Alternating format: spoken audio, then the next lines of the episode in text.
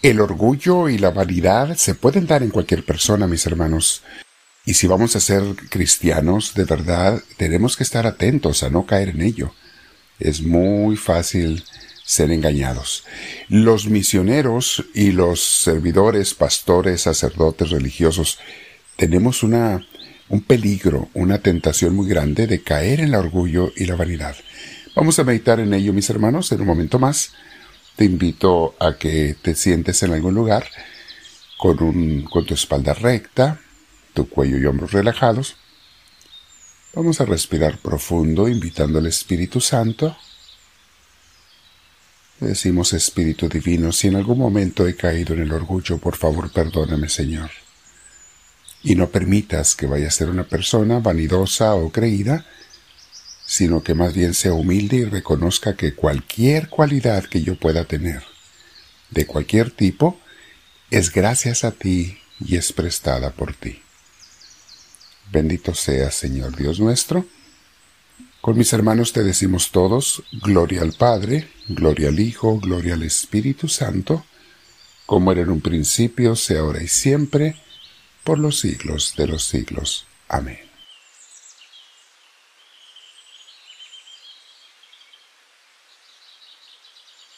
El título de hoy, mis hermanos, se llama Los predicadores debemos ser humildes. Y vamos a ver por qué vemos esto. Y todos los cristianos en general tenemos que ser predicadores, o sea, hablar de Cristo de alguna forma. Pero hay que tener cuidado porque a veces cuando la gente nos alaba o te dice qué bueno estuvo tu predicación, etc., una tentación del demonio es a sentirnos grandes, importantes. Eh, y si caemos en esa tentación, mis hermanos, perdemos la vida espiritual, perdemos la unión con Cristo.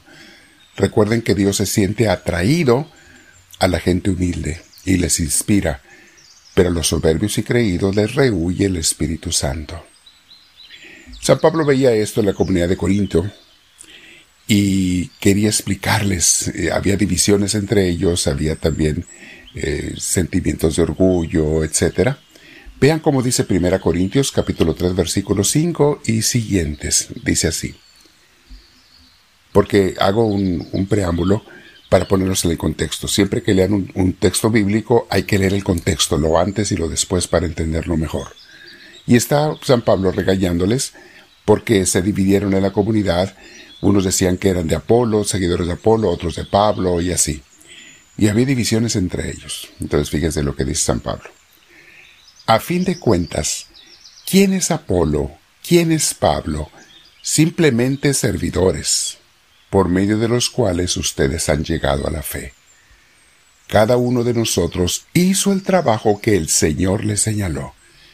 Ahí está, mis hermanos. Un servidor de Dios no es más que un servidor, eso. Y hace el trabajo que Dios le manda. Sigue diciendo, yo sembré y Apolo regó, pero Dios es quien hizo crecer lo sembrado. Que no se nos olvide si una predicación, un trabajo, una enseñanza es buena, es gracias al Espíritu Santo, no a uno. Si una persona tiene cualidades de predicador, dele gracias a Dios que, indignamente porque somos indignos, nos ha dado ese don. Sigue diciendo San Pablo. De manera que ni el que siembra ni el que riega son nada, sino que Dios lo es todo pues Él es quien hace crecer lo sembrado, exactamente. Y le digo una cosa, mis hermanos, sí, un buen predicador, un buen orador atrae a mucha gente, pero lo que va a hacer que esa gente se convierta, además de que vengan a escucharle, lo que va a hacer que esa gente se convierta, si es que algunos se convierten, es el Espíritu Santo, que entre en esas personas. Y un buen orador, si no tiene a Dios y es obediente a Dios, no puede dar al Espíritu Santo atrae masas, junta masas, pero la gente no cambia, porque no les da el Espíritu Santo. Y eso es muy importante. Y no existe ningún buen orador que sea orgulloso o creído. Sigue diciendo San Pablo, los que siembran y los que riegan son iguales, aunque Dios pagará a cada uno según su trabajo. Somos compañeros de trabajo al servicio de Dios, y ustedes son un sembrado y una construcción que pertenecen a Dios. Así es, mis hermanos, todo es de Dios, todo en Dios, que no se nos olvide. San Pablo sigue diciendo, yo fui el maestro albañil, al cual Dios en su bondad encargó poner los fundamentos, y otro está construyendo sobre ellos. Pero cada uno debe tener cuidado de cómo construye pues nadie puede poner otro fundamento que el que ya está puesto, que es Jesucristo. Que no se nos olvide, mis hermanos, el fundamento de toda vivencia cristiana es Cristo. Por eso nos llamamos cristianos. Seamos católicos o protestantes, nos llamamos cristianos. Sobre este fundamento uno puede construir con oro, plata y piedras preciosas o con madera, paja y cañas. Así es. No importa qué tan elegante o qué tan pobre sea la construcción o qué tan sencilla, pero que sea sobre Jesucristo siempre. Por eso mis hermanos se encuentran con iglesias que son muy elegantes, muy hermosas, edificios grandísimos, pero a veces no tienen el Espíritu de Dios, están construidas no sobre Cristo. Y tienes otras sencillas, humildes, que pueden tener más al Espíritu de Cristo, porque eso es lo que importa, sobre quién está construida una comunidad, una iglesia y nuestra fe de cada quien. Sigue diciendo San Pablo, pero el trabajo de cada cual se verá claramente en el día del juicio, porque ese día vendrá con fuego y el fuego probará la clase de trabajo que cada uno haya hecho. Efectivamente, mis hermanos. Si lo que uno construyó es resistente, recibirá su pago. Pero si lo que construyó llega a quemarse, perderá su trabajo, aunque él mismo logrará salvarse como quien escapa del fuego. ¿Acaso no saben ustedes que son templo de Dios y que el Espíritu de Dios vive en ustedes? Voy a hacer pausa en este versículo, mis hermanos, porque este es 1 Corintios 3:16 es sumamente importante. Ustedes son templo del Espíritu Santo, del Espíritu de Dios. Saben que lo va a repetir San Pablo esta frase en otras enseñanzas y con diferentes palabras lo va a estar recalcando.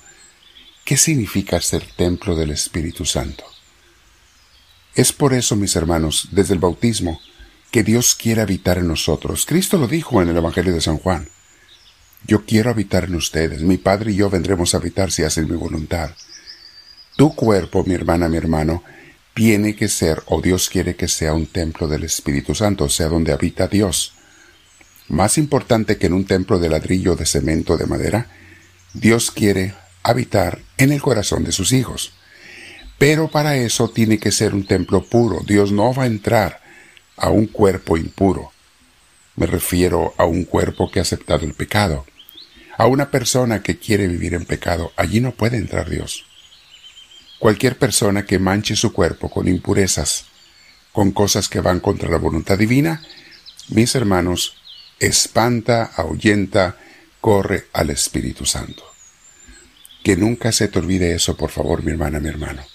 San Pablo lo va a recalcar mucho. Cuida tu cuerpo, cuida lo que haces, cuida hasta lo que comes, porque si estás comiendo para dañar a tu cuerpo, no estás cuidando el templo de Dios. Y qué hermoso, mis hermanos, que podamos decir, soy humilde, no soy perfecto, pero Dios habita en mí. Que podamos compartir a los demás. Y se nota. De nada sirve que uno lo diga, eso se tiene que notar cuando alguien tiene a Dios en su corazón, en sus palabras, en sus acciones, etc. Vamos a meditar sobre esto, mis hermanos. Aquí vamos a hacer pausa el día de hoy para que tengas unos 15 a 20 minutos más de oración con el Señor. Hagamos 20 minutos para que complete la media hora. Quédate platicando con Dios, déjalo que te hable, puedes leer abajo la cita bíblica o puedes abrir tu Biblia o reescuchar el audio. Y dile al Señor, háblame Señor, que tu siervo te escucha.